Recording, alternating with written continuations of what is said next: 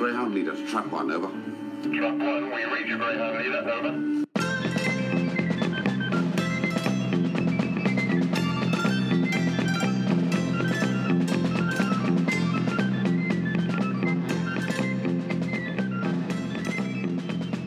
Welcome to the Trap One podcast. I'm Mark.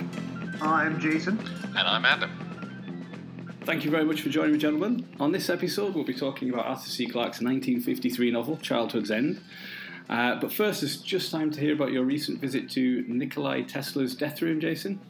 Yes, so we spoke last time, and you actually posted photos of this. Is after Nikolai Tesla's Night of Terror aired, the very next day I made a trip from my native Brooklyn into Manhattan, where Tesla lived and died.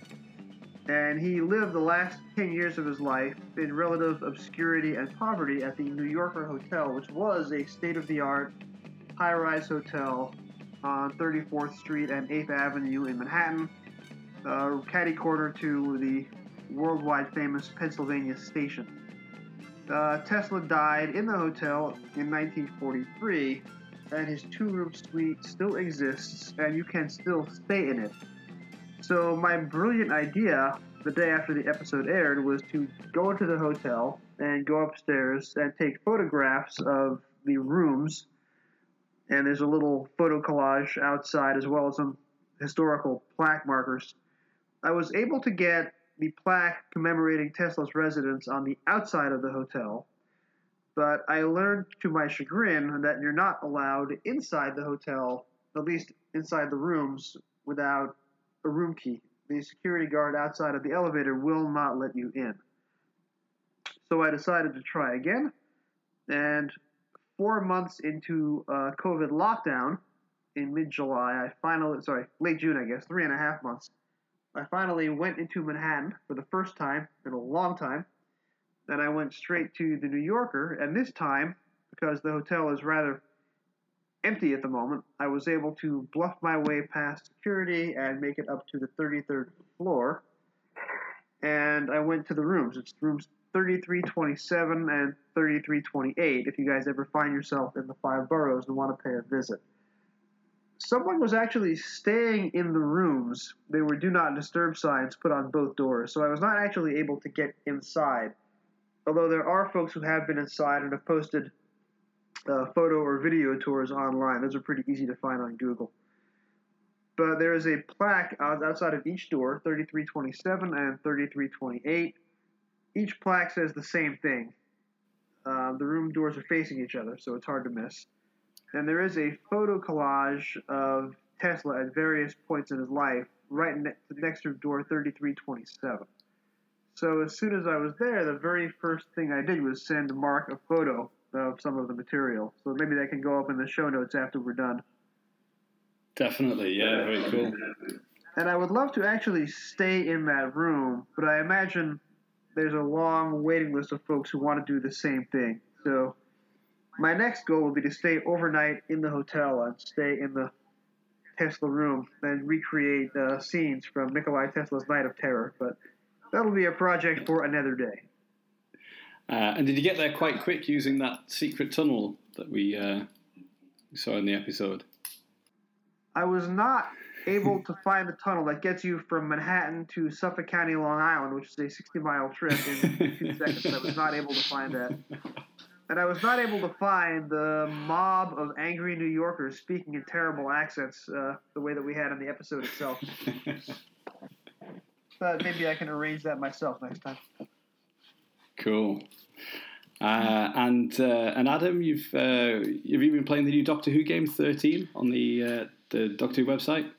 Yeah, B- the BBC Psychological Warfare Strike Against Fandom, which um, has been highly effective because my entire Twitter feed is basically people. No one's arguing about episodes anymore. Everyone's just going, "I can't get to past this. I've got, I got a Capaldi." Um, yeah, I mean it's it's it's hideously addictive, but I do think we should be checking the news because I'm convinced that they've part, they've gotten out some some news about Doctor Who that they didn't want us to be aware of. Like it's been reduced to five minute episodes that will be shown on Stars channel on Amazon Prime from now on or something. Because it's just yeah, it's horribly addictive. I'm trying to play it less. To be honest, I can get I can get up to Eccleston. I can get an Eccleston.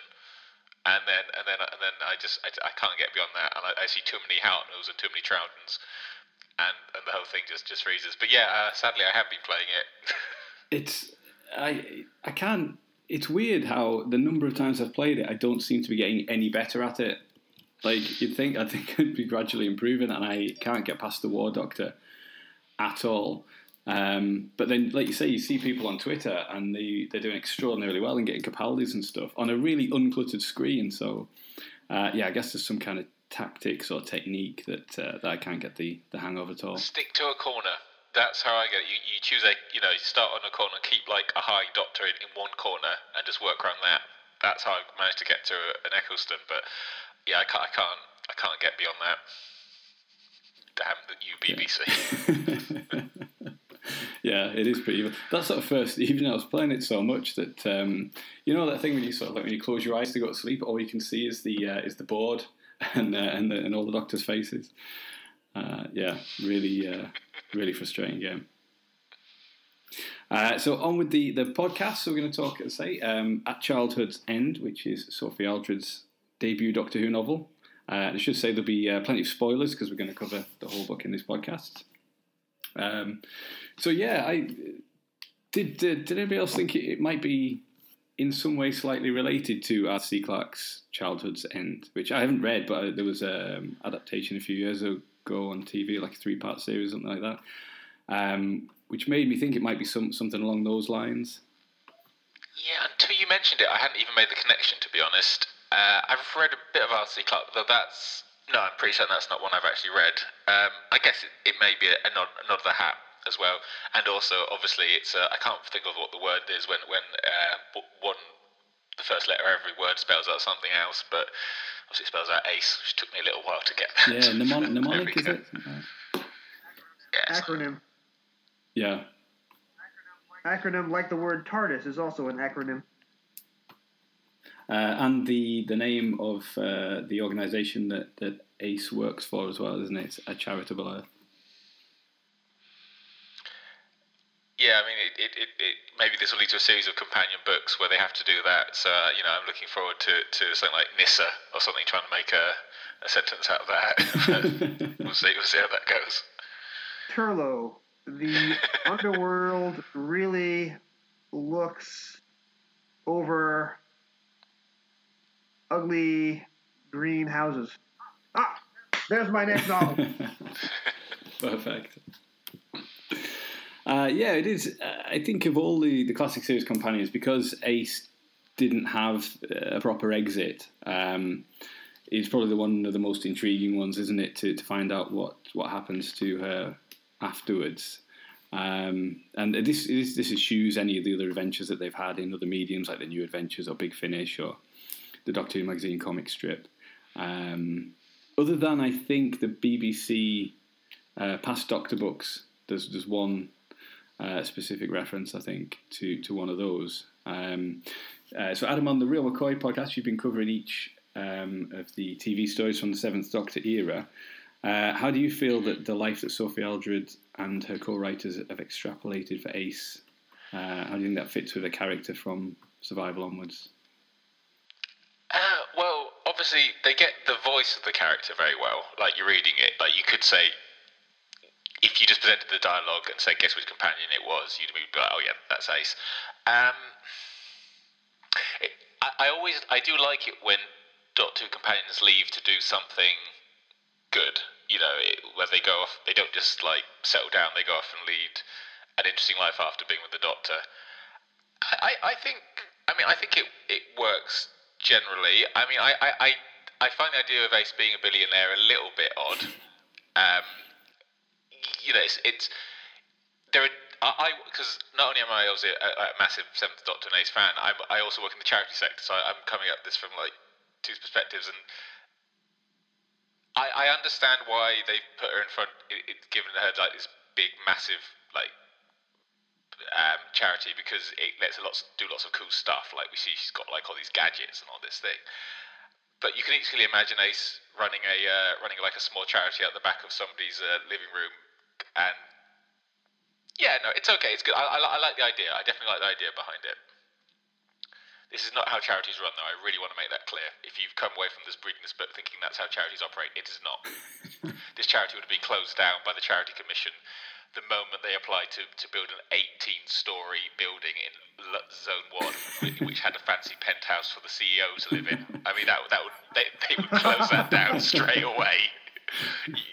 Just- yeah. Whereas in the United States, that would get you elected president.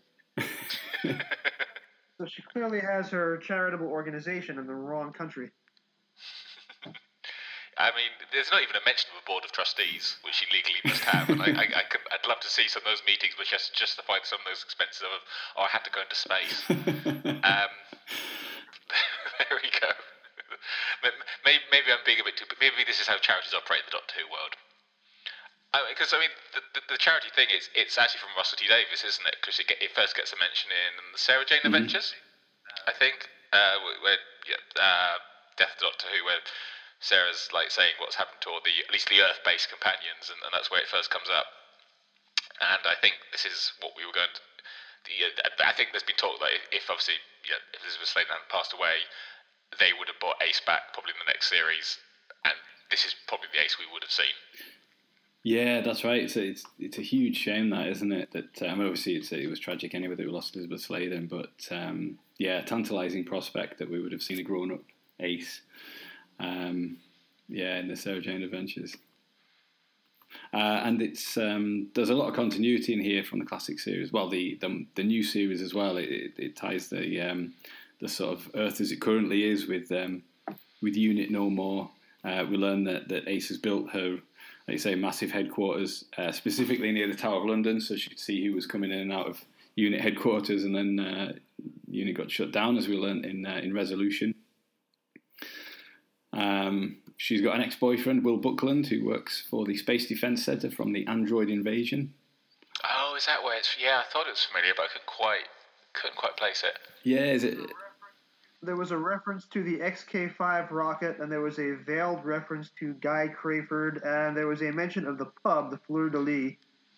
Uh, the only thing missing was the extra chapter cleaning up all the loose plot ends from the end of the Android invasion. The only thing missing solely was Will revealing that he had an eye under his eye patch the whole time and wasn't aware of the fact. The, she mentions uh, she she drives into the uh, into Devesham. She sees the stone cross as well, which is the one that Tom Baker was tied to. Uh, I think as well. I assume that's what it's a reference to. I'm, I'm ashamed I didn't pick up on all these Android invasion references at all. I haven't watched that one for quite a while, but uh, not what I would have expected. I, I actually, I, I told Mark to queue up some of the more embarrassing audio cues from Android Invasion to splice into this podcast. And there are many embarrassing audio cues in the Android Invasion.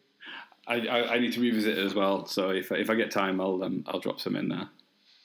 Uh, so, um, as you say, uh, Ace is fabulously wealthy, um, and this is because on an adventure with the Doctor, she set up a bank account in World War II, which I thought it points to Illegal Alien, which uh, was also co-written by Mike Tucker. I know you've got a better knowledge of the books than me, Jason. Did you? I, uh, I am quite prepared to give a discourse on the Ace related fiction of one Michael Tucker. uh, because, uh, let me just start in on that now. So, Mike Tucker's Ace books were written with a different co author, I believe Steve Perry. Not Steve Perry from the band Journey, he doesn't sing. Or maybe it was Robert Perry, I can't remember. Tucker and Perry wrote a series of novels, which in their mind was season 27. So they wrote, I believe, a total of five books for BBC Books' past Doctor Adventure series. So they were published between 1997 and 2004 or 2005. And there was one book in that mini cycle written by Dale Smith called Heritage, which is actually very, very, very good. Uh, the Tucker and Perry books, unfortunately, are not so good because they were written as a negative reaction to the New Adventures. The New Adventures tells us that Ace's last name is McShane. Her real name is Dorothy McShane. Uh, Tucker, in his books, decides that, and this is perhaps being a little too precious, they take a look at all the Wizard of Oz references in Dragonfire, and they decide that Dorothy's real last name is Gale, Dorothy Gale, which is a name that is familiar to anybody who might have seen A Wizard of Oz. So the book Illegal Alien is a Cyberman adventure. It takes place in the 1940s. There is a sequel to that, which I had the displeasure of reading a year or two ago.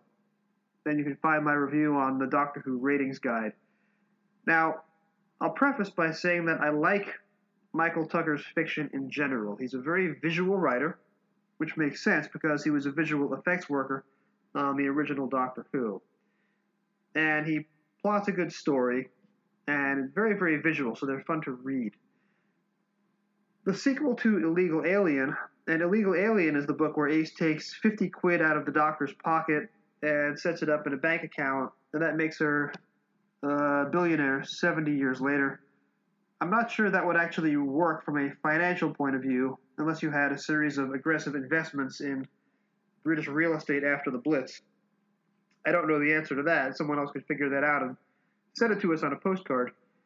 But the sequel to Illegal Alien is called Loving the Alien.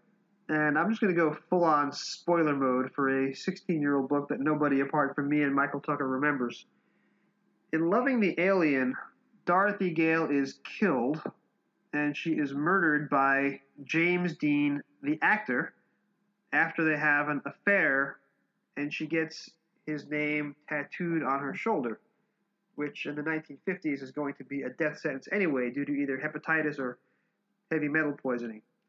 So Dorothy Gale, who is Michael Tucker's version of Ace Prime, the Ace from the TV series, is killed off and is not brought back to life. But the end of the book involves a multiverse shootout between the Cybermen from different dimensions, and a different Ace comes through and takes over the dead Ace's spot as the Doctor's companion. And the authors specifically say, well, this Ace thinks she has a different last name, which would make her the Dorothy McShane from the New Adventures, which I gather the authors didn't like very much.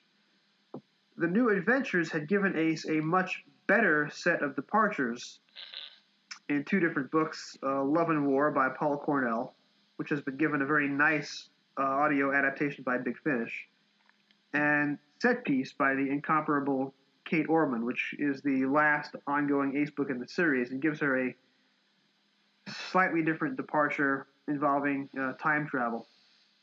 So, Ace's exit from the TV series has been done, and it's been done very, very well.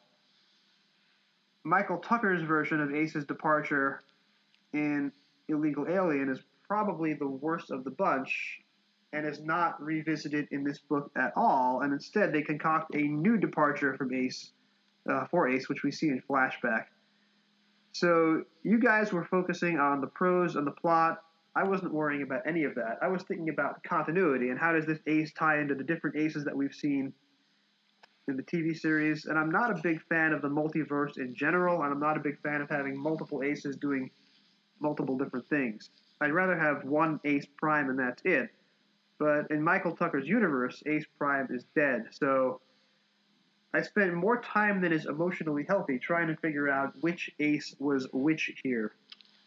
And I suspect that Michael Tucker was doing the same thing when he wrote the book, because there is a giddy sequence about halfway through where we see all the different versions of Ace, including the new Adventures Ace, with her battle suit and her mirrored sunglasses and her really, really big blaster. Can we also just mention the uh, the Doctor Who magazine comics Ace uh, uh, comic strip Ground Zero, where she departs uh, when she blows herself up while fighting, if I remember this correctly, because it's been years since I read it, a giant giant fleas that lurk in the subconscious of humanity. Uh, Lance Parkin described it on rec.arts.drwho in the 90s as Ace being killed off by a poorly drawn flea, which in my head canon is the way it happened.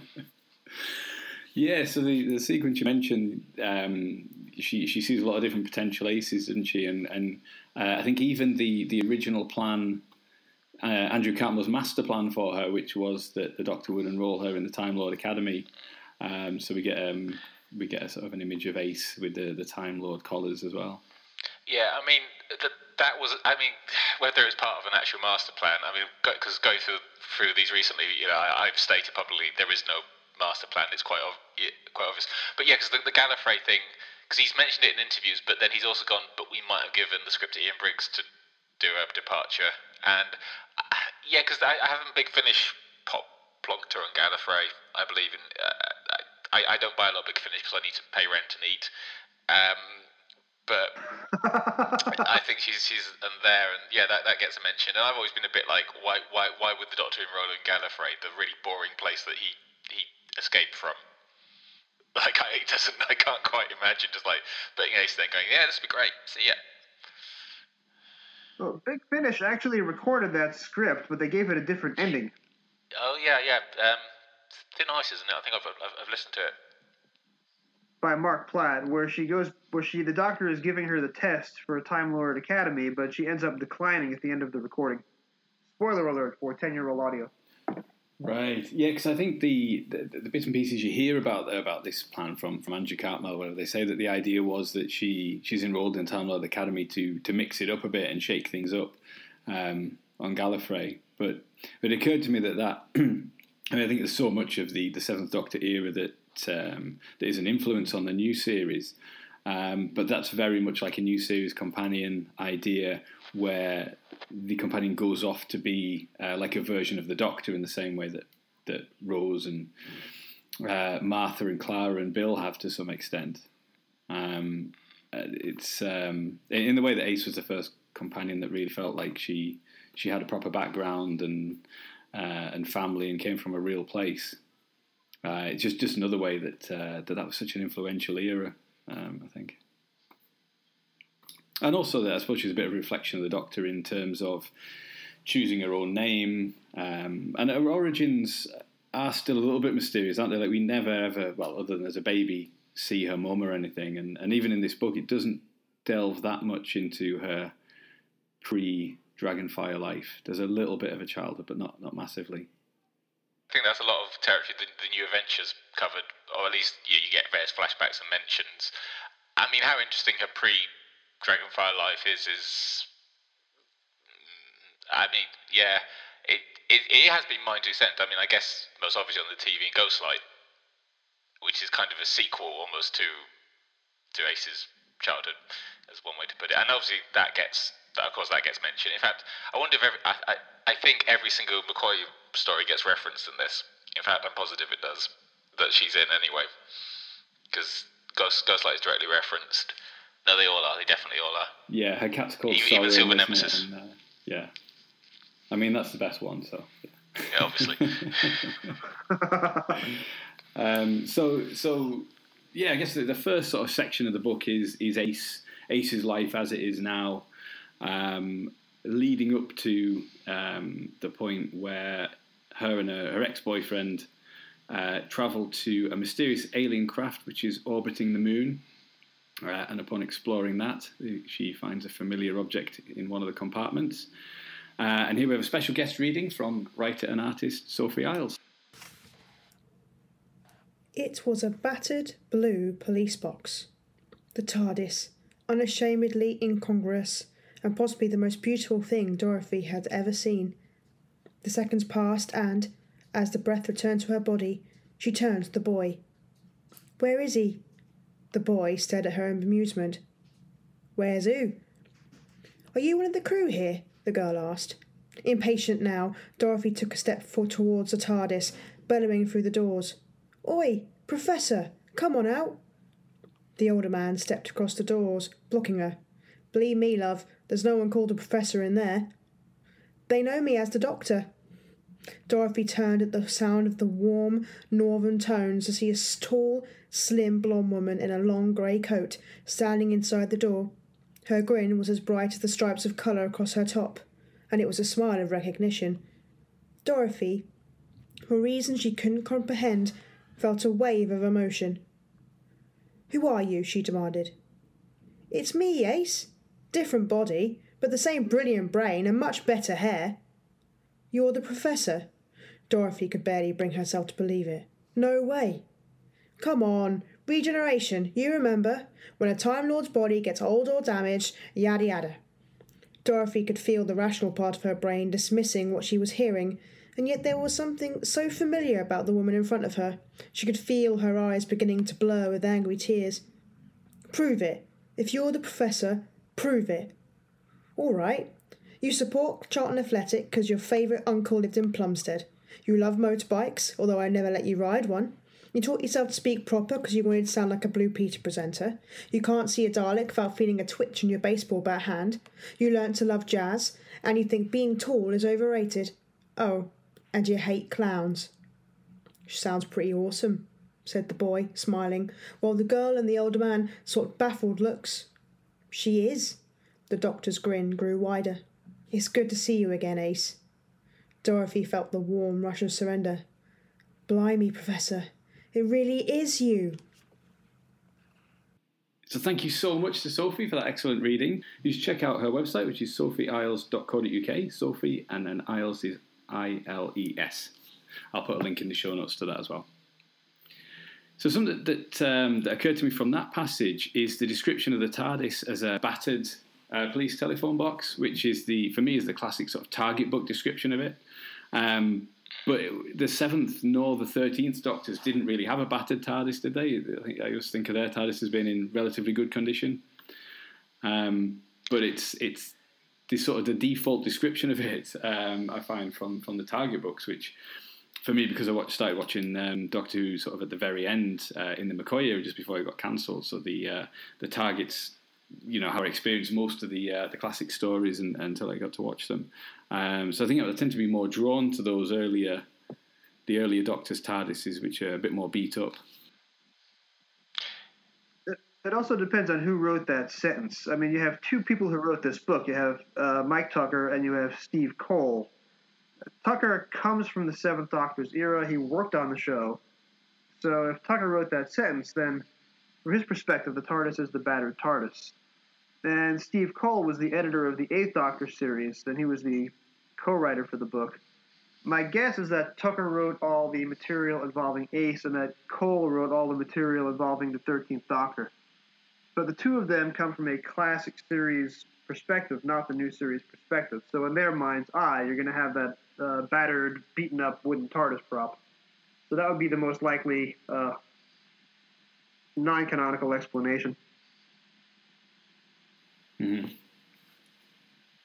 Um, and I think, as we mentioned before, there's uh, there's a lot of um, a lot of deep cut continuity uh, in this story as well. Isn't there? Another one that leapt out at me was the Seeds of Doom. We've got the the World Ecology Bureau, um, which is now run by Jane Thackeray instead of uh, Colin Thackeray.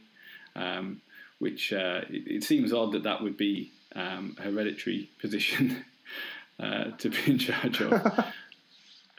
um, which is uh, similar to uh, I think what you were saying, Adam, about the way um, the way a charity would be uh, passed on to uh, to somebody else. Yeah, I mean that that obviously happens at the end of this book, but again, I just want to make really clear: you can't just pass be a CEO and just say, "Oh, somebody else." If you're a CEO of a charity, you can't just go, "Do you want to be CEO now for a bit?" doesn't work. Particularly if that person has no. I mean, I presume the type of charity she, uh, uh, Charitable Earth is, and this is just reading between the lines. It's a it's a disaster relief slash inter, international development charity like Oxfam, for example. Um, but you don't just pass it on to an astronaut at the end and go, here you go. Because what, what experience does he have? He has no experience in those areas. These are complex fields that require, you know, that people work years in before they get to that position. You don't just go to someone who's, who's gone into space occasionally. Do you fancy doing it for a bit? and has also just had a nervous breakdown and has been fired from his prestigious government position. yeah, again, the charity commission would have a field day with this. Absolute field day. so, so, so would your donors. I presume the donors they'd be phoning up. Trust me, this is part of my job. They'd be phoning up and just complaining about the fact you'd handed it over to a, a person of um, of ill repute. Disgraced astronaut. Uh, see a couple of the other bits I noticed. The the Doctor, the Seventh Doctor is carrying uh, everlasting matches, which I think were from the first ever Doctor Who book, The Exciting Adventure of the Daleks. Mm-hmm. Uh, Crozier from Mind Warp is mentioned. Yes, yes. And they had Ace as having met the uh, Zygons and Axos, which I don't recall happening on TV or in the spin off books. So those are adventures that we have not seen yet. Excellent. So uh, I suppose we should um, uh, this time we should we should talk about the thirteenth Doctor um, and the uh, and, and Ace's meeting with her. Um, well, actually, uh, before that, we um, we get an intermission, don't we? Just just as Ace meets the new Doctor or the, the current Doctor, um, of how she left the Doctor last time, which uh, is uh, set in 1990, so it's when season 27 would have gone out, um, and the Doctor's taken her to the planet um, of the Astingear, uh, who, um, uh, after a long drawn out war, have imprisoned the Wraiths in a I can't remember what it's called now. Is it quantum? The quantum anvil, because the Astingear are horses, and their warriors are called Centaurions, C E N T A U R, half man, half horse. So everything that they do has a horse themed name. So an anvil, of course, is used to make horseshoes. So the Aston gear use a quantum anvil, which now I read this book on my Kindle. I literally cannot throw the book across the room because that would break my Kindle and take all my hundreds of other books with me. So all I can do is put the Kindle down, go to the corner, find the hardest wall that I can, bang my head against the wall, and then say, "Man, it feels good to stop banging my head." So that was my reaction to learning about the quantum anvil. Pardon. Getting carried away there for a minute. So they're quite, um, yeah, they take a little bit of picturing, don't they? They they're, they're like the centaurs in, in the sense that they've got a horse's body with a human torso, but then they've they've also got a horse's head atop the human torso, but not horse-sized, but smaller like a human. It's a wee tiny horse's head. And when the doctor meets them, she says, "Why the long face?" Which I'm sure sounded good in Steve Cole's head as he wrote that scene, but I cannot imagine Jodie Whittaker agreeing to read that line um, They- on TV. But they haven't It's heard of horses, ridiculous. have they? When um, uh, I think Graham or Ryan mentioned horses, they, they don't actually know what a horse is, uh, despite the fact, as you say, that um, that all their stuff like their spaceships are called chariots and things like that.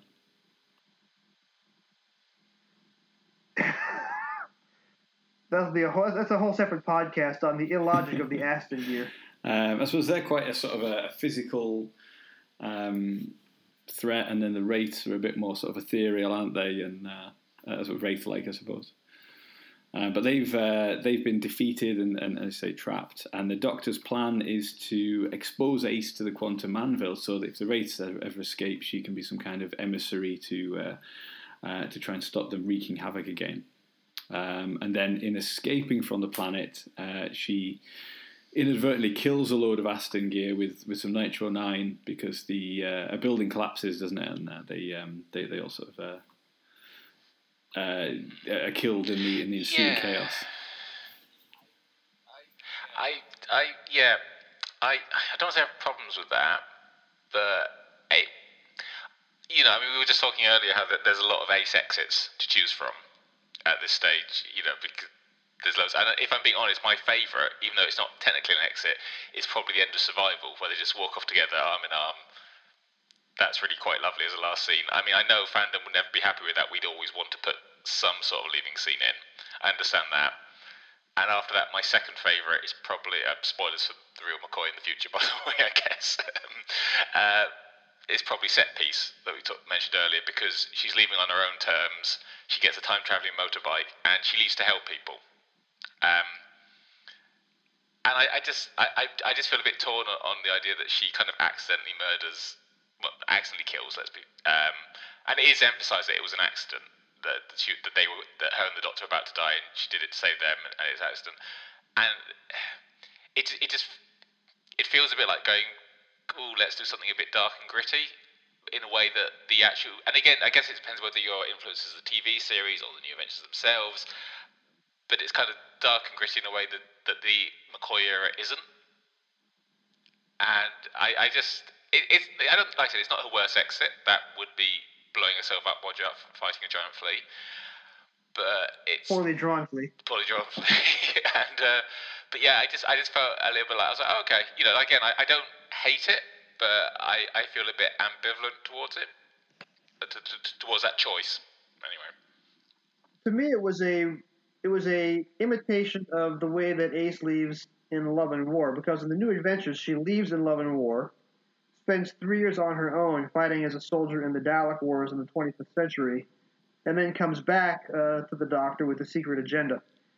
Uh, all of this features the manipulative, master planning Seventh Doctor.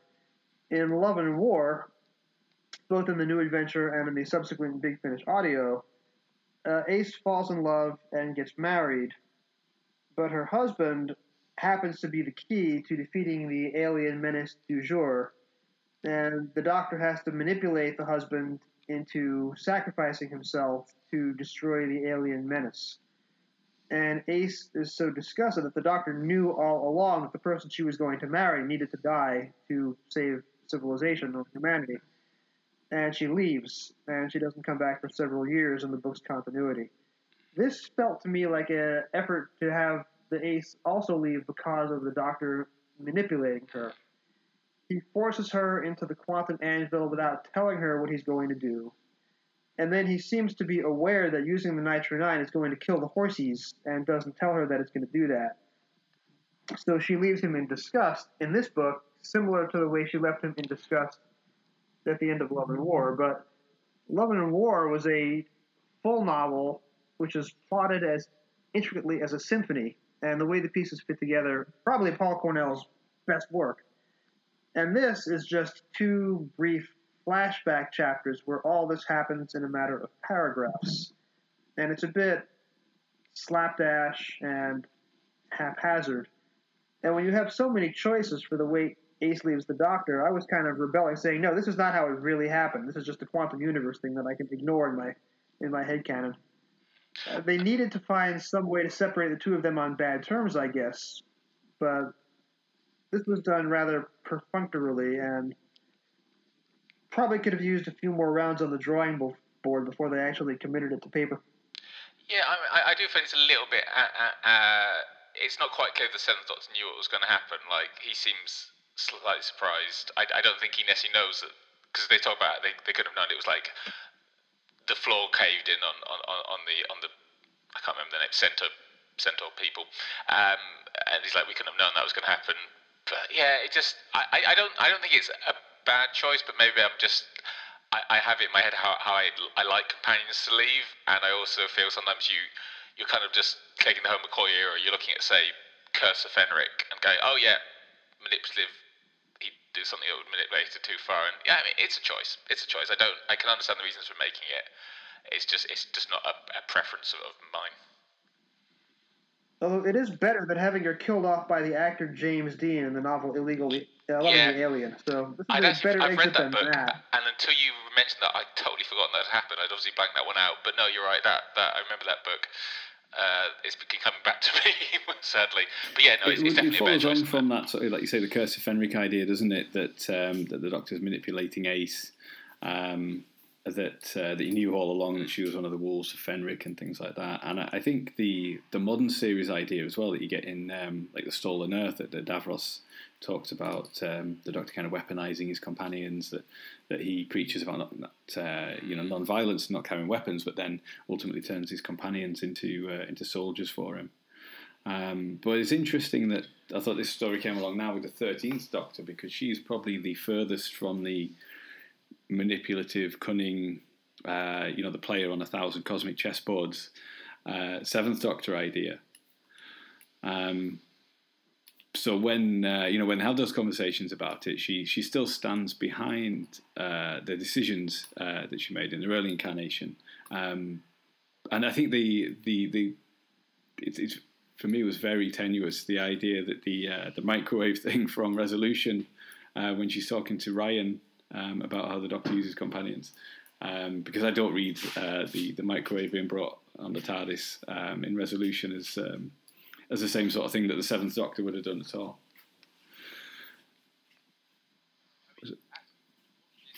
No, I mean, actually, what this book does, and actually, I think one of its strengths for me is it um, is it does make those comparisons. Um, because I, I I don't know if this is too early to bring this in yet, but I think this, one of the strongest things here is is is Yaz and her relationship or her reactions to Ace, which actually make for the. I'm sorry, is this too early to talk about this? Are you happy for me to go off on this tangent? Oh yeah, sure, yeah. yeah. because that actually I, I really like that because you know, uh, one of the joys of the Seventh Doctor and Ace era is, is it's basically two anarchists going around blowing blowing stuff up. Um, I, I always say that their relationship is defined in, in the it, where the Seventh Doctor says, "Ace, give me some of that nitro nine you're not carrying," um, and yeah, you're right. The, the, it's been what's one of the things that's interested me about Thirteenth Doctor is she's so like, oh yeah. I mean, she actually states, "I'm a pacifist." In I think Spyfall, and I, I was like, no, you're not. You've never been. uh, I don't think you are now. Um, and being a pacifist is something very particular with a very set of beliefs that you've, you I don't think you've ever had. And it's quite. I, I really enjoyed when, when, you know, like first of all, first of all, this book remembers that Yaz is a policewoman, which the TV series doesn't always do. I feel, and it, and her reaction to Ace, simply Ace is like, "Oh yeah, making explosives is, is a hobby." she's just like, "What? Are you sure you're not a terrorist?" And, and, and that which makes perfect sense for that character. And also, then when when Ace has that conversation with Yaz, I think it's on, on the roof, she goes, "But the Doctor always blows stuff up," and and and they, does this and does that, and and and Yaz is like, "Oh," and it, it's interesting because it kind of brings. I guess this is the trouble with something a spin-off and it's not say like the new Adventures where it's continuing the story is that we never then get a scene with Yaz and the Doctor which might change their relationship a bit where Yaz goes I, I, think what I'm trying to get at is that uh, when we were told that Yaz was going to be a policewoman on the TARDIS, I immediately thought they were going to go into a direction that they haven't, and this isn't a criticism that they haven't, but the Doctor is essentially a thief and a con artist and does not follow the rules and breaks laws every single day, and Yaz is a policewoman trained to enforce the law. And I thought that this could be some interesting tension, and that's never really been there, at least in the series. So it was nice to see that kind of at least be hinted at in the book, even if again it, it, maybe it's the frustration of spin-off novels. You can't have that scene between Yaz. You can have that scene between Yaz and Ace. You maybe can't have it between Yaz and the Doctor because that change or that moment in their relationship will, will never be reflected on screen. Well, so Steve Cole wrote all this for A Childhood's End, and he's the ongoing editor of the 13th Doctor books. So, number one, he has a handle on how to use these characters, and he can explore things that the TV series never gets around to exploring. Like, the TV series doesn't seem to realize that Yaz is part of the TARDIS crew sometimes. So, Steve Cole is just the man to rectify that because he's in charge of the 13th Doctor books. But at the same time, he has other 13th Doctor books to write and edit and commission. And he can't do anything in this book that is going to fundamentally change the Yaz Doctor relationship, which on TV is non existent, and in the books is a little better developed. So this is literally as good a Yaz as we are ever going to get, ever. So it's great, and I applaud that Steve Cole made Yaz the primary companion in this book, where Ryan and Graham are passed off as the comic relief. This is as much Yaz's book as it is Ace's. And that's one of the advantages to having two different writers put this book together. One to write the Seventh Doctor and Ace, one to write the Thirteenth and and Fam, I should say. So Steve Cole does a great job with Yaz, and it's probably, in all honesty, the best Yaz that we are ever going to get in any medium, TV, print, or otherwise. Yeah, and she she slightly gets the um, uh, the, the, sort of reaction that uh, that Rose does um, in School Reunion, doesn't she? With um, where, with Sarah Jane, uh, you know, the idea of uh, the little slight jealousy at the ex, and um, you know, seeing what, what becomes of people after they've after they travel with the Doctor. Um, yeah, I thought the uh, just to pick on something you're saying, Adam, about the uh, about them being anarchists and stuff. I think there's there's more recognition now possibly uh, you know since like the Iraq War and Afghanistan War of uh, when Ace is pondering whether she whether they actually did any good because um, they topple all these regimes and then just disappear again. They're not yeah. there for any of the uh, uh, any of the rebuilding and, and, and that sort of thing. And uh, I thought that fed into the sort of charity work that she does as well yeah. in terms of, uh, of, of going into you know former war zones and, and, and rebuilding and things like that. Yeah, and I, I really like that. That's a nice little character beat. I quite like it when, when companions, because you know this idea that the Doctor doesn't stay around. It's well established, and, and you know, the series that looked at it, and like it was, a it became a major theme in like the first you know Eccleston series, didn't it? Like that coming back after you've gone, oh god, it's gotten worse.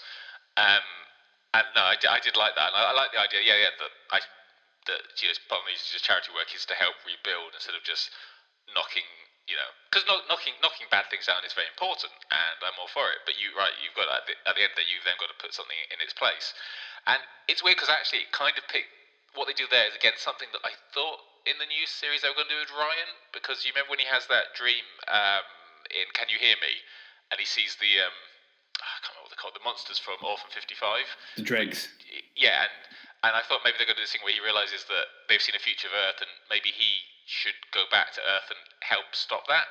And I don't know if that's what they're going to do, but I, I was really hoping they were because I thought, oh, if that's how he leaves, that's really good. I like the idea of a, a doctor's companion seeing, you know, a horrific fate for Earth and going, well, actually, I've got to do something about that because the doctor's not going to stay and do the long-term work to stop that happening. Um, and they might still do that. He hasn't left yet. We'll have to see. But I, it's um, I, I, it is an I like companions who, when they leave, they lead to do some good in a way the Doctor can't.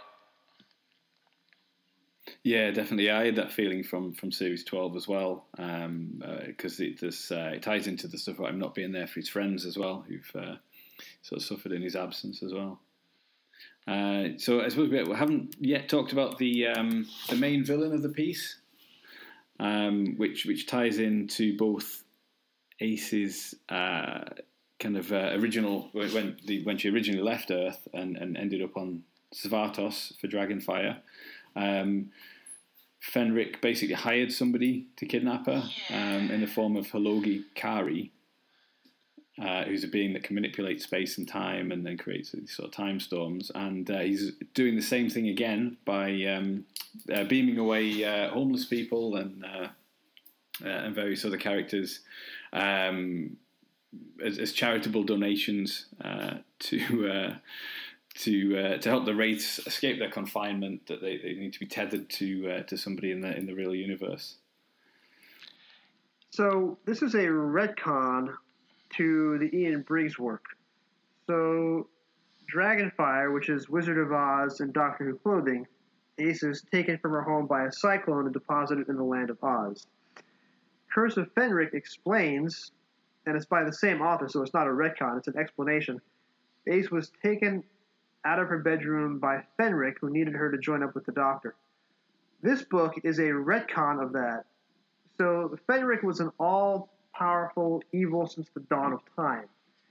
So you can imagine that he himself personally snatches Ace out of her bedroom and puts her in the doctor's way. Here, we learn that Fenric hired a subcontractor to do the actual transference for him. And he hires a fussy, a fussy little clerical alien who's quite, quite ugly and this alien kidnaps many people for many organizations, not just Fenric. So obviously there was a job interview.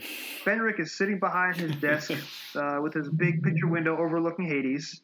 Then he has a line of applicants coming in, and the applicants that he doesn't like, he pushes the Monty Burns button behind his desk, and they drop down uh, uh into the nuclear Springfield power plant and are vaporized. But Hologi Kiri, Fenric goes, "Ah, I like the cut of your jib," and offers him a contract. And then Hologi Kiri keeps records of every person that he's ever kidnapped, and he recognizes Ace because he ends up abducting her twice. And he is doing this as a front, and he's calling it a charity because he's already been punished by the Shadow Proclamation. And if they catch him again, he'll be imprisoned for the rest of his uh, eternal life. So this is, as retcons go, a rather interesting one because it implies that Fenric has staff and conducts interviews to hire his staff, and he hires a fussy clerical alien who has an encyclopedic memory. And I'm like, this is not what Ian Briggs had in mind. He was doing The Wizard of Oz, and had this all powerful being.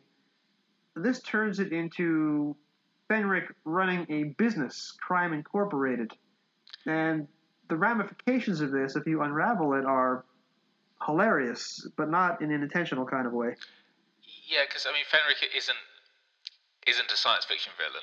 Uh, he's a he, you know, like I said, he's he's a he's a genie in a bottle. You know, with, with powers. And you're right. I've never. I don't know. Maybe this is something around fandom, and I just haven't been aware of it. This idea that the time storms was some something in a plot hole or, or, whatever. Um, it's an it's an interesting choice. I mean, I appreciate the fact they they made him that like he's not really presented in sci-fi imagery. There's very much the the sense of that the, the technology he uses or- is organic and sticky and weird. Like Tractators or something Which- uh, that made me think of. Yeah. Yeah, yeah, it's, it's that. It's not like shiny white seventies BBC sci-fi, you know, which is at least maybe fits the aesthetics of Fenric a little bit better. But it it it, it was an interesting choice. It's not where I expected it to go. I, I I mean, I half thought at one point Fenric himself was going to turn up in the book. Um, because obviously, and then I was like, oh, okay, it's the Highling, Highling, Highling. Yeah, I can't say the word, but it's, yeah, it's it's the employee of Fenric, which wasn't quite what I thought it was going to go. I mean, again, I, retcons don't bother me. You know, it continuity is is whatever, whatever. You know, it's it's it's a, it's again. I, I can understand why that it's it's such it's a popular. It's probably one of the most pop, popular and well regarded stories in the McCoy era. So you're doing a book that ties into it. You're into the McCoy era. You're probably going to yeah do something with Fenric. But it's just it, again, it was an interesting choice. Who wrote the ad? I mean, did Fenric write the ad himself, or does Fenric have a secretary? Wanted professional kidnapper to use organic technology to take this particular woman away from 19th to 20th century Earth. But uh, the organics, that's very much what Mike Tucker does in his books. He's very much into body horror and organic devices. So, Prime Time was a huge uh, work of body horror. I remember. Prime. And Illegal Alien Loving the Alien, I mean, the Cybermen are the ultimate in body horror, body horror, aren't they? So in Loving the Alien, we have these horrific explanations of, uh, you know, mutant apes with uh, cybernetic technology and mutant babies with cybernetic technology. So if Mike Tucker's going to write uh, an ace book, he's going to bring that in. It's what he specializes in. I didn't mind that. Uh, that was actually it was gross, but it was fairly well done. And Halogi Kari is a really cool villain to read, and he's pretty good as the big bad for this book. I'm just wondering, how did Fenric pay him? I mean, does he have an offshore bank account? Was he paid in gold? Uh, was he paid in power?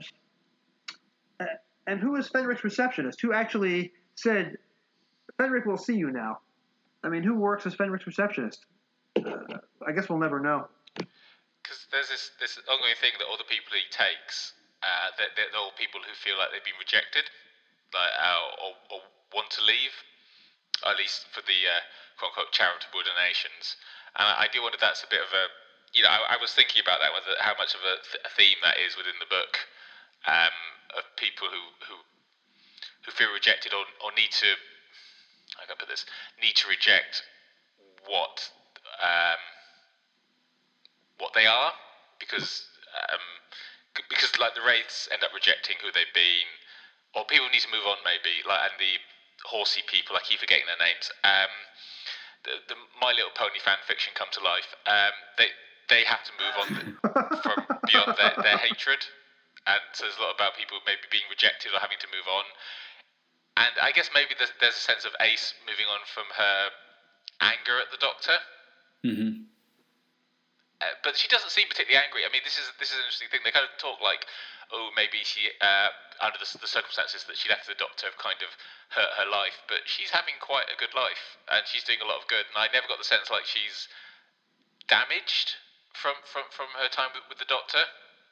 Like it's affected her, but like even even with School Reunion, which is you know obvious um, mentioned earlier because it's an obvious kind of template for this there's more of a sense of, of Sarah Jane having the sense of loss of what could have been, and that she that, that the doctor never came back from her than there is with Ace. Ace, you know, isn't like oh you never came back or you didn't.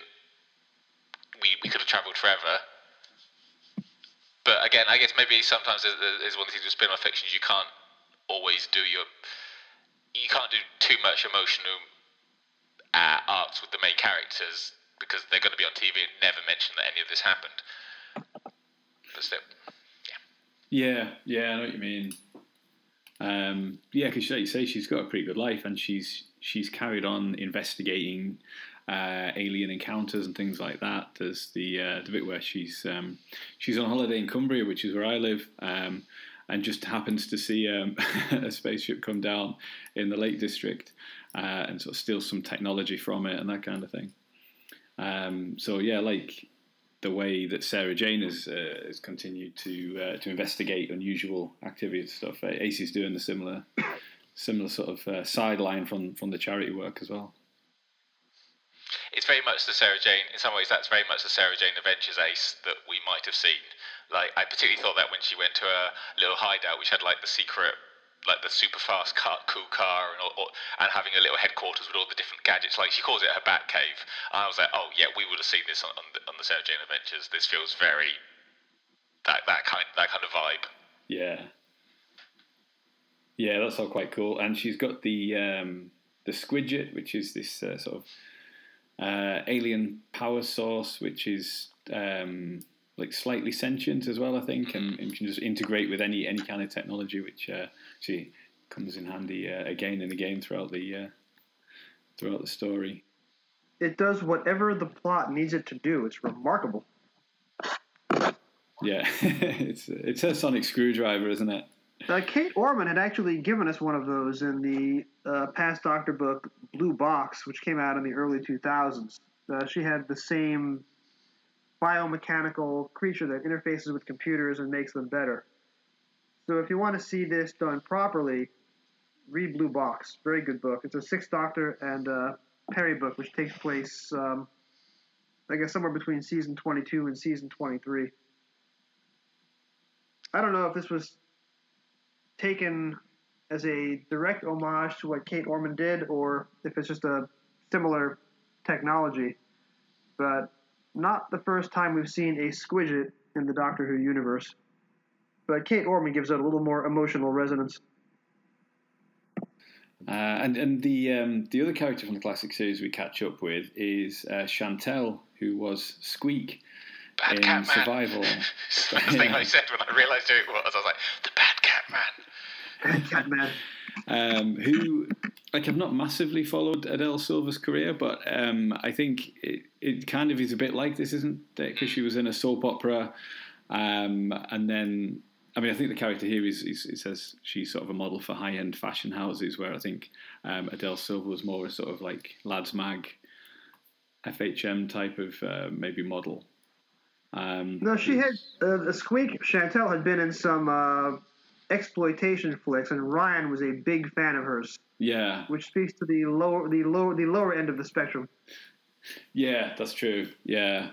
Um, so it, it, it, is slightly mould on the on the actual actress, I think. Um, and um, you can particularly, I think. Well, I- I've um, read the, the book of this and also the uh, the audio book, um, and um, Sophie Aldred can do can sound uh, like quite like Adele Silva in it. She's got the but that that sort of Londony accent is really effective. Whereas her Thirteenth Doctor um, is very much like uh, for me reminding me of Daphne from Frasier, uh, which you've got that sort of uh, I guess um, uh, an actress from the south of England doing a, a northern accent. Um, it's quite a generic northern accent. Uh, but yeah, all the way through it, I could I could just hear Daphne from Frasier.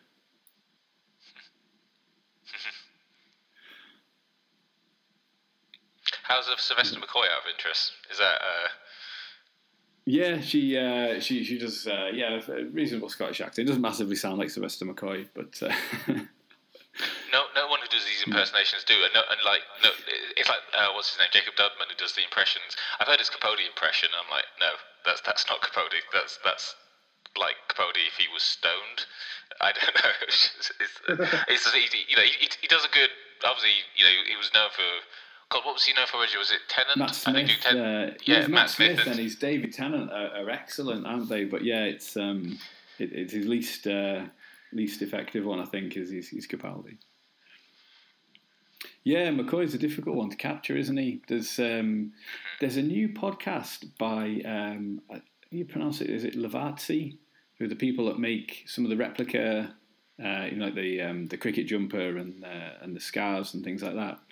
Um, I'm not sure why, but they they've just started a podcast with um, like short stories, um, and I think there's only one so far, and it's a Seventh Doctor one, and I'm not sure who reads that one, but that's probably about the best one I've heard, the best McCoy. Um, and it's a little sort of prequel for the TV movie. Well, it's, it's I think because a lot of impersonations is relying on doing a Scottish accent, but then if you say compare Capaldi and McCoy, they have Scottish accents, but they speak very differently.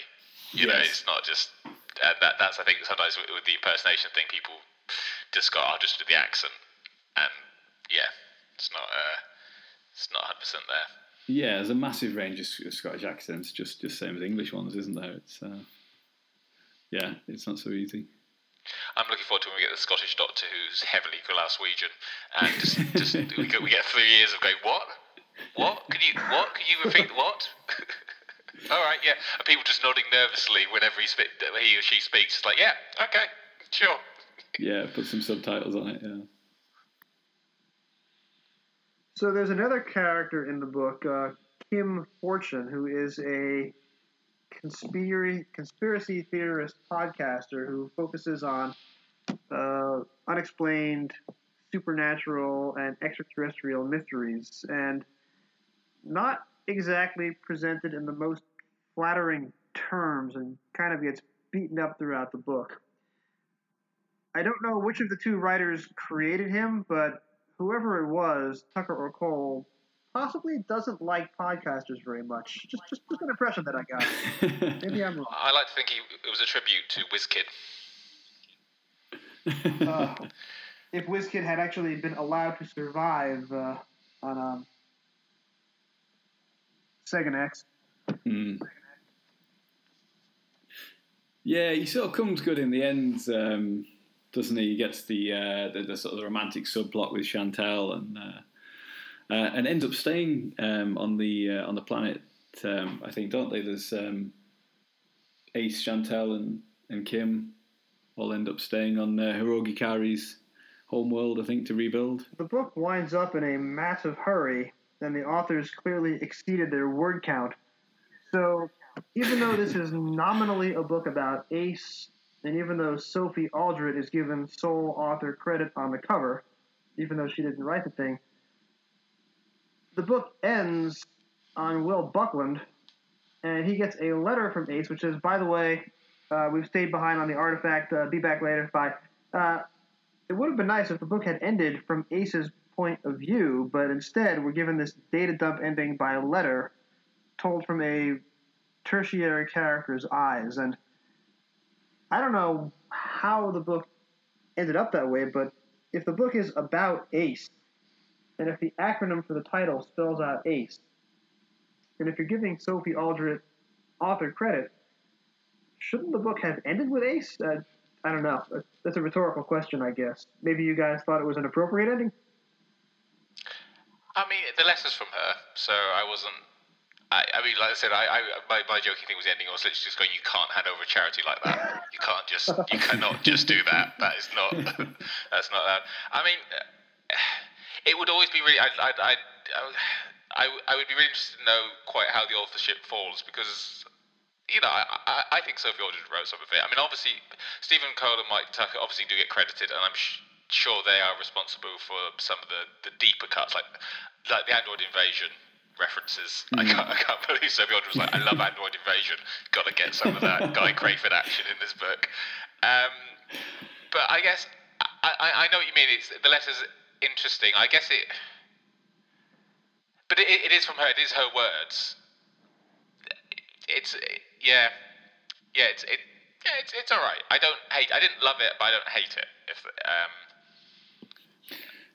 Yeah, I suppose it, um, she's she's picking up kind of uh, on a larger scale what she's been what she's been doing uh, as we hear uh, through the charity in, in kind of war zones on Earth. Uh, Yeah. Now she's trying helping rebuild an entire planet. Um, so I suppose it, it follows in that sense. Um, and then, should there be any sequels, you can go anywhere from there. I suppose. Uh, as she's uh, she's a, a space traveller now uh, with her own companions in a way. Um, although we know from um, Russell T Davies, uh, was it Farewell Sarah Jane that she does end up back on Earth and, and inherits K nine, yeah, yeah. which um, which I'd like to see in the in a sequel. Really, I was just hoping, again, this is a case of my expectations, not what we saw on the page. When this was announced, I was hoping for a proper literary ace novel where she is the main character throughout and she gets a romantic subplot, and she gets some grand conclusion with a little more observational humor and a little more character work, and maybe the plot as a much more minor thing. Instead, we sort of get a multi doctor runaround, and Ace is quite the center of the book when it starts, but by the end, she kind of disappears and is only one of three or four different subplots, and she doesn't even get the last word. So maybe this will be an ongoing series. Maybe there'll be an Ace novel every year or two. But I was hoping for more emotional resonance. I was hoping for a more literary, Ace centered work than what we got. And I can't blame the authors and Sophie Aldred for not matching my internal explanations. But I thought that would have been more interesting than the standard alien invasion runaround, which is what ended up being published under her name. What did you two expect going in? Did you think it was going to be a proper literary novel exploring Ace in every detail, or did you think it was going to be just another BBC book? I, mm, I, I, I didn't. Uh, it depends what you mean by literary. Uh, I, I thought in the end it would be a Doctor run around because that's what the audience you're aiming at, which I know isn't great. I mean, I when I became a fan, I kind of it was the mid '90s, just as like the New Adventures were ending, which actually meant they were going for cheap in a lot of shops. I part of my becoming a fan was reading a lot of New Adventures, and you know I've gone back to a lot of them now, and in some ways they're for me. I mean, this is very personal opinion. They're they're my favourite spin-off, you know, Doctor Who spin-off, uh, spin-off fiction and, and some of them are great. Some of them are really good. I don't think any of them are high literature.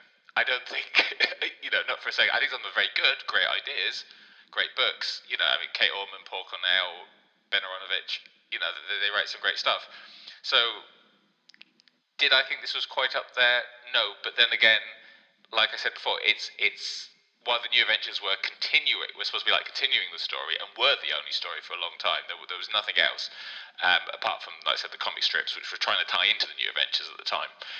You know, this is this is a spin-off. You can only go so far with that. I mean, I, I, I know what you mean that Ace does kind of disappear a bit towards the end, a lot actually, and like she's she's held cap kind of held captive and, and stuff, and it was a bit like oh, I thought I thought she'd get more of a kick-ass resolution so that was a that, yeah that was a little disappointing, but I felt it it caught, caught the characters. It, it wasn't below what I expected.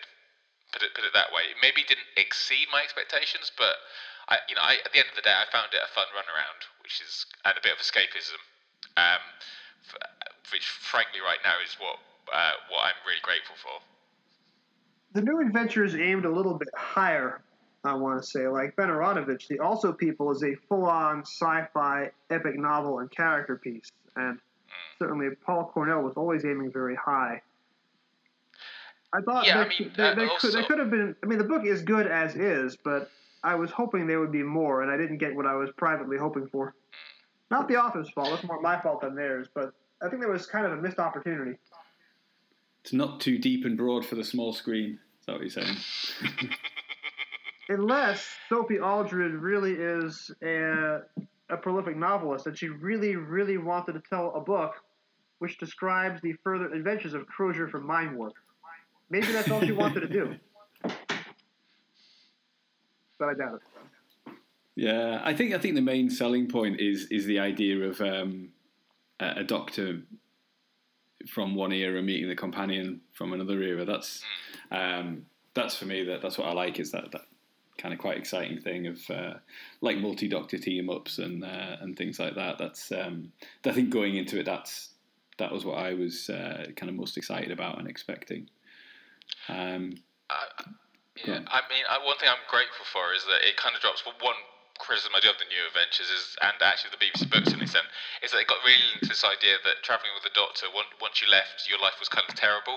Like I think Joe Grant ends up divorced, Liz Shaw dies in one of the New Adventures. Um, it's basically ba- that you know there's this underlying current of traveling with the Doctor really really um, really messes you up. And even though in this book, you know, Ace I guess does have some issues and did depart not on the best of terms with the Doctor, at least she's not psychotic or or or dead. Which is, it's, it's, it's a small thing to overcome, but I'm grateful for it. Is it, is it Dodo in um, Who Killed Kennedy who's, who gets like the worst deal, doesn't she?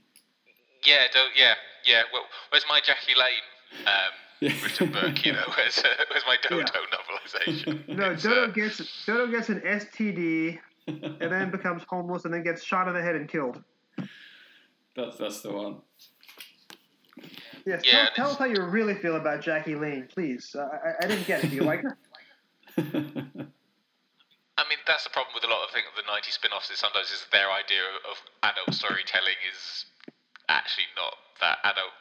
Um, Mm. yeah, so I'm grateful none of that happened in this book.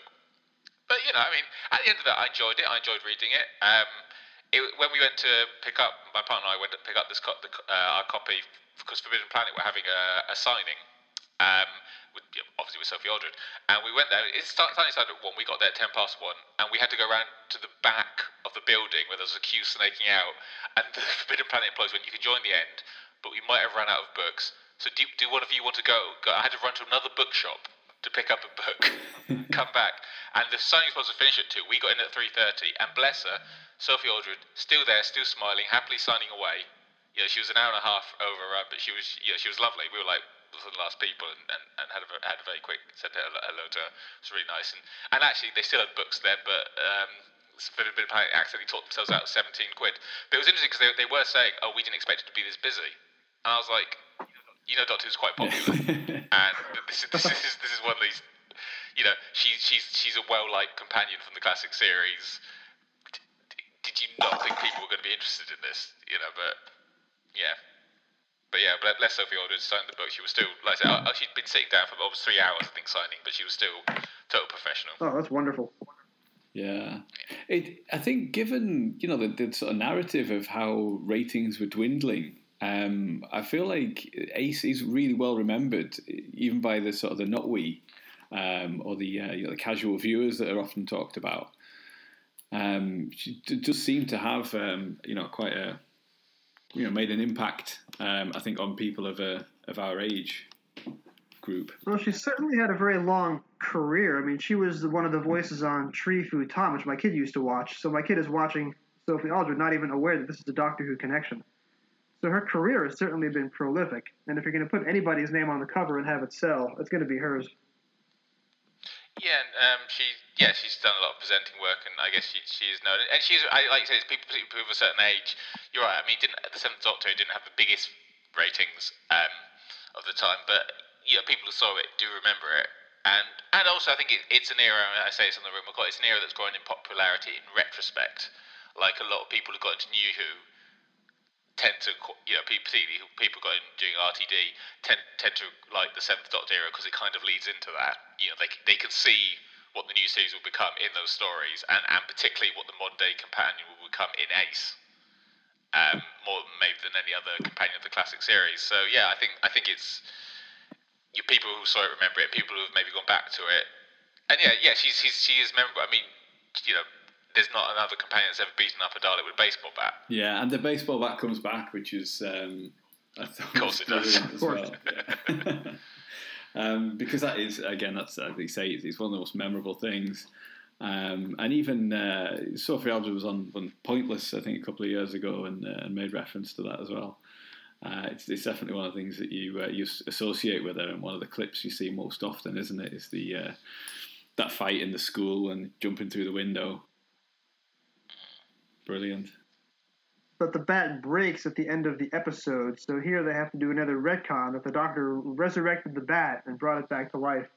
Yeah, well, that's nice because it ties in with the uh, with the ghetto blaster as well that he, he replaced for as well. And it becomes her going away present. When she decides to leave, he gives her the bat as a as a going away gift, which is kind of cool. That's kind of cool. Yeah, yeah, because she's got the scene where all the um, uh, well, which you haven't mentioned, but the the rats, which is RA double T, the um, the uh, the henchmen for Hirogi Kari. Uh, and when they invade her penthouse, she she has a she starts uh, knocking them all over the place with a baseball bat uh, before blowing up with Nitro Nine, which is very on brand, isn't it? Uh, Nitro 90, I believe, is now called. Nitro Ninety, sorry, yeah. yeah. Excellent. Uh, so, any any final thoughts, uh, Jason? Uh, I came into the book expecting more than what we got. If you set aside my expectations, which you can't fault the author for because they have no idea you even exist, it is a well written, fun, entertaining book. It's very visual. Again, my guess is that Mike Tucker has written for Sophie Aldred before. He wrote Ace, the nonfiction book, many years ago. My guess is that he wrote the prose for the Ace material, and Sophie Aldred was involved in the plotting. And Steve Cole, who runs the 13th Doctor line, wrote the 13th Doctor Yaz, Graham, Ryan stuff. The horses and the rats are a little bit cutesy, but they're not bad as contributions go to the Doctor Who universe. Hologi Kari is a neat villain, and he's, he has a lot of potential. But again, this brings to mind why did Fenric hire him? Why does Fenric have support staff? But again, that's my fault, not the author's fault. It is an entertaining read, but I would have loved to have been there at the uh, pitch meeting and the edit sessions. I think with a few tweaks, this book could have been one of the best Doctor Who books ever written. And instead, it's just, you know, an ordinary, well written runaround. And I thought there could have been more, especially because you're telling it from Ace's point of view. But again, let's not fault the authors for my own personal expectations.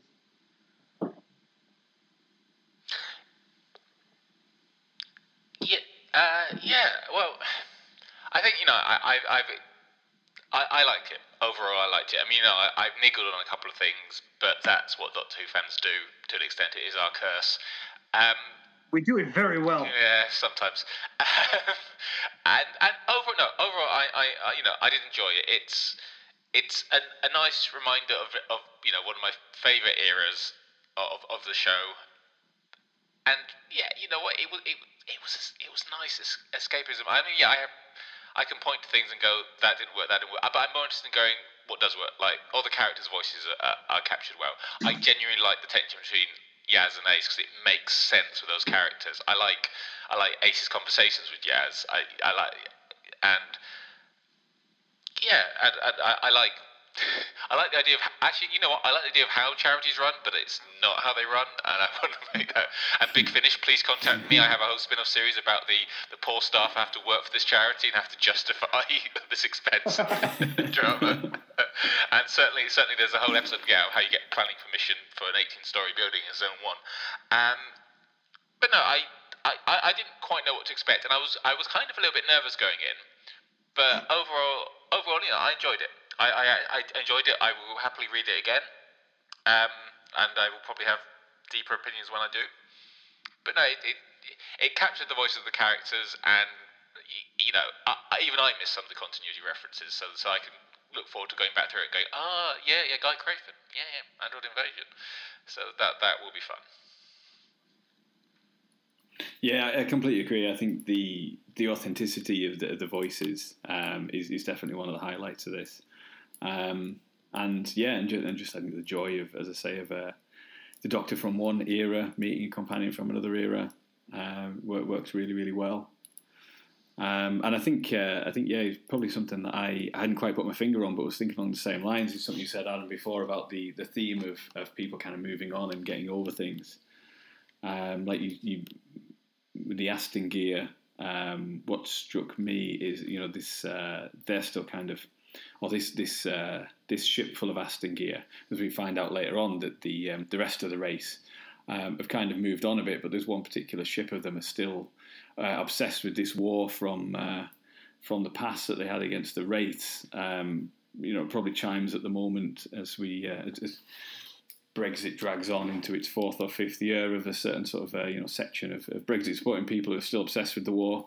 Um, you kind of made me think that was a little bit of a comment on that that did occur to me. As, one interesting point is obviously the Seventh Doctor era, the, or the Cartmel years particularly, that they're one of the most political, or, or no, let me phrase that, they're one of the most overtly political um, eras of the show. And you don't quite get those politics coming in. Now, though, I, I, wouldn't, I didn't expect the book to to do, to do exactly those politics because it's it's 80s politics, and you know things move on, and it would be weird if it was just basically like, "Ooh, I hate Thatcher." In this book, that would that wouldn't you you'd really going really really this, this is what you do. But it, it's yeah, I guess, I guess I guess the moving on, having to to push forward, that is a, that is you know I think I think any message is political in the end, but I, I guess that's the closest it gets to particularly when it meets the 13th Doctor era, which as obviously whose politics, or at least whose surface politics, have upset a certain amount of uh, of fandom, let's say, um, a certain section rather. Uh, it's it's interesting. It just it, it, it keeps politics to a, to a slightly generic Doctor Who message of you've got to move on, which, you know the, the show has, has dealt with before. I mean, I didn't expect Helen A to turn up or anything. Don't get me wrong. Yeah. There's no intention to bring down the government. No, no, sadly not. Sadly not. If only. If only. Uh, so, just as childhood must end, so must this episode of the Trap One podcast. Uh, where can we find you guys on the internet, uh, Adam? You can uh, you can hear me on the Real McCoy podcast. Uh, we're currently looking, well, as the name suggests, we're going through the Seventh Doctor and Ace era. We're soon to record our Curse of Fenric episode, so that should be out soonish. Uh, and you can follow that uh, on Twitter at real underscore pod. Uh, and you can also follow me on Twitter if you like random rants about Doctor Who and occasional despairing um, cries about politics uh, at Adam J. Clegg. Uh, I can't wait for that one. Curse of Fenric's my all-time favourite story, so I am uh, particularly looking forward to that episode. Uh, and Jason, I am still on Twitter at Doctor Who Novels, Dr. Who Novels, and my blog is still on Doctor Who Novels, Dr. Who Novels at WordPress. I do not believe I have posted anything since the last time that I joined you to discuss uh, the last TV episode. But I will get back to it one day. One day I shall come back. Yes, I shall come back. uh, definitely well worth checking out if you if you haven't read Jason's blog. Well, thank you very much for listening, and thanks for joining me, guys. Goodbye.